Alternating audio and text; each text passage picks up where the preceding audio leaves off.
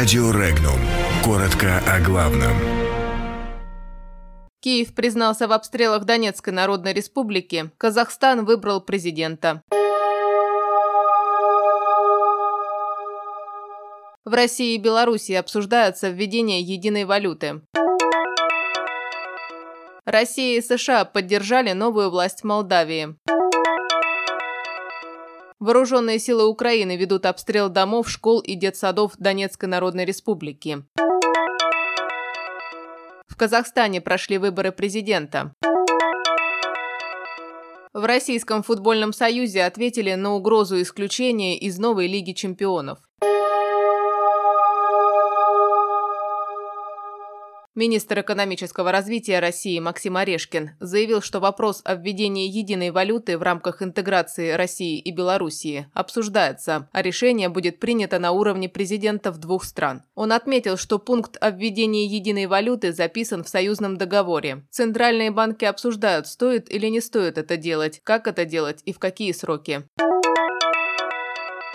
Посольства России и США в Молдавии выступили с практически идентичными заявлениями о ситуации в стране. В заявлениях обеих дипмиссий говорится о поддержке усилий политических партий Молдавии по заключению соглашения и преодолению политического тупика. Напомним, партия социалистов и блок АКУМ 8 июня подписали соглашение о формировании органов власти в Молдавии. Спикером избрали лидера партии социалистов Зинаиду Гречанную, а на должность главы правительства выдвинута один из лидеров АКУМ Акум Майя Санду. Демпартия, лидер которой Владимир Плохотнюк в течение последних лет единолично управлял Молдавией, решение социалистов и Акум не признали, а заседание парламента считают нелегитимным и узурпацией власти.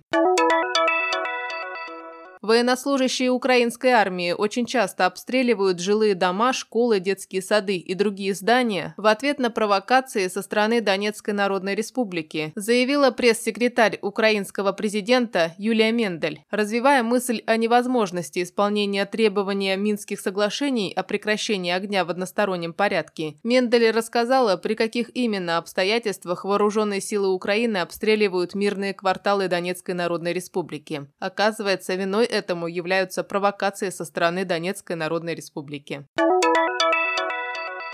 Накануне в Казахстане прошли президентские выборы. Явка по итогам голосования составила более 75%. Согласно данным экзит-пола Института общественное мнение, политик Касым Жамарт Такаев набрал 70,13%. Кандидат от Объединенного национал-патриотического движения «Судьба нации» Амиржан Касанов, набравший 15,39%, находится на втором месте. Третье место занимает кандидат от партии Акжол Дания Еспаева 5,32%. Напомним, 20 марта Нурсултан Назарбаев объявил о своей отставке.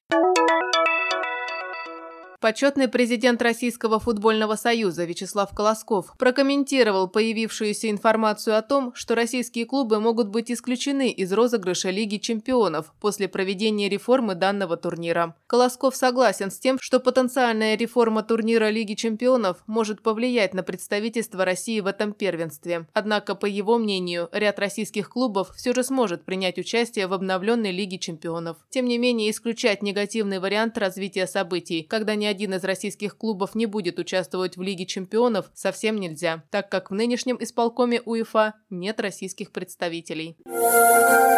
Подробности читайте на сайте Regnum.ru.